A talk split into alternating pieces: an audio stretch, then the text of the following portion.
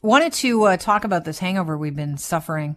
It's in every, uh, seems to be every business, every jurisdiction, every file. It's a hangover from the pandemic. Canada Blood Services, Canadian Blood Services is struggling to replenish their critically low supply. I believe this is from a pandemic hangover where people weren't getting out. Matea Dupre joins the show. She's Community Development Manager for Canadian Blood Services. Welcome to the program. Good to have you on. Thanks so much for having me, Kelly. When you talk about a critically low supply, can you put that in perspective for us? How uh, hardy is this supply normally? Absolutely. So, since the start of the pandemic in March 2020, our inventory has experienced some volatility that we, with the support of Canadians, are doing our best to moderate. So we're currently in a precarious situation. As you mentioned, uh, many organizations and businesses are also finding themselves in with this, as you put it, this hangover from the pandemic.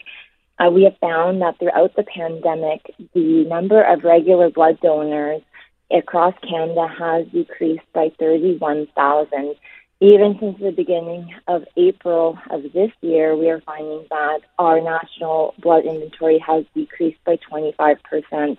So, as you can appreciate, this does put us in this precarious situation, and we are really depending on the generosity of Canadians to book their appointments, to visit at blood.ca, book their appointments, and to show up for patients in need. This is actually also National Blood Donor Week, and this year, we are so excited to be shining a light on those regular blood donors who have stuck with us throughout the COVID 19 pandemic and have continued to show up for patients in need. We are also shining a light on that need for new and returning donors to continue to show up for patients in need in the days and weeks to come. Yeah, last time I went to donate blood, it was pre-pandemic. I, I actually am very slight, so they have said to me after I passed out, you might not oh. want to uh, give blood anymore. You probably aren't the best donor. However, I was so moved, you know, afterwards when you sit at that table, you have the, the cookies and always go for the sugary beverage. That's my tip to you if you're going to give blood. Uh, and you start to talk to other people that have donated and it is just incredibly, uh, interesting where their stories of donation starts. A, a lot of the ones that are continuous givers, that always, you know, are those regular donors.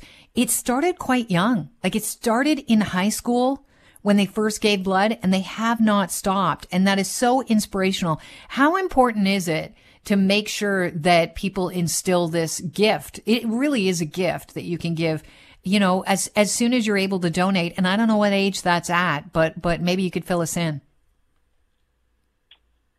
Yes, absolutely. So you are eligible to give blood um, at the age of 17.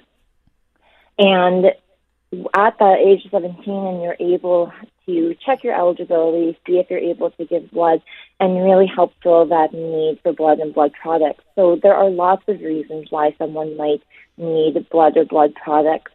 And as you mentioned, one in two Canadians actually themselves will need blood products or know someone who needs blood products in their lifetime. And that's a big reason why somebody may start donating blood. So, to the need for blood um, and for those blood products and that constant need, uh, there are many reasons why someone might need blood. Um, for example, somebody who's undergoing treatment for leukemia might need mm-hmm. up to eight units of blood a week. and somebody who let's say is in a, a car crash. So, you know, you're driving to the cottage, you're going to um, the cottage for the long weekend coming up. Somebody who, you know, unfortunately a car accident might need up to 50 units of blood. And that means 50 donors. So that's 50 individuals coming through the door, mm-hmm. coming to visit us at our donor center and giving blood. There are also Huge reasons difference. why someone might Yes, big, big difference. Um, there are also reasons why someone might need blood throughout their life on a regular basis. Um, so patients like Eric Polo in Toronto count on blood donations on a regular basis. Eric receives blood products every month for a rare condition called Diamond-Blackfan anemia that affects production of red blood cells. So at age 15, Eric has already received mm-hmm. 200 transfusions and will rely on transfusions for the rest of his life.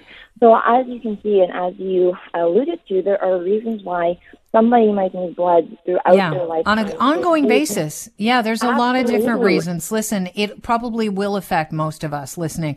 So uh, you've got the smallest donor base in a decade. I, I know people have been staying home and doing their best to stop the spread of COVID at the beginning of the pandemic. That put a strain on the system. You need to attract 100,000 new donors this year. It's important and it's necessary. Yeah. And you've listed off reasons why it's necessary. Uh, for people that are nervous about getting out to give blood, can you talk about the safety protocol that goes into giving blood right now and has continued throughout the pandemic and um, just how easy it is? Maybe just w- walk us through a very quick setup on how people can actually, if they feel moved to, can, you know, give blood because it's in you to give, quite literally. Yes, absolutely. So, as you mentioned, Kelly, safety is paramount for us, and we have ensured that our donor centers have protocol in place in response to COVID 19. So, when you arrive at the donor center, you will uh, go through some COVID related questions. You'll check in at the front and ensuring that you've booked an appointment ahead of time to ensure that physical distancing can be maintained. You'll then go through a questionnaire and go through screening to ensure that it's safe for you to donate that day. Proceed to give your donation, and then afterwards you'll go to the refreshments area where, um, as you mentioned, you get those sugary beverages, you get something salty. Listen, don't take the water. and then leave the I know we all love water, but you need to take the sugar and get the uh, sugar in your system again. Canadians are going on vacations. They're canceling appointments because of that. Make sure, if you can, that you go to uh, what's the website? It's blood.ca. blood.ca. Book yourself an appointment. It is in you to give. I love that slogan. I know it might be the old outdated slogan, but I think it works and it, it really punctuates. It doesn't matter who you are. If you're 17 or up, you can uh, probably uh, give blood. All right. I'm going to leave it at that, but I thank you for punctuating how important this is. It's hard to believe we've got the smallest donor base in a decade. We need more donors, and I appreciate you joining the show. Thanks so much, Callie. Thanks, Matea.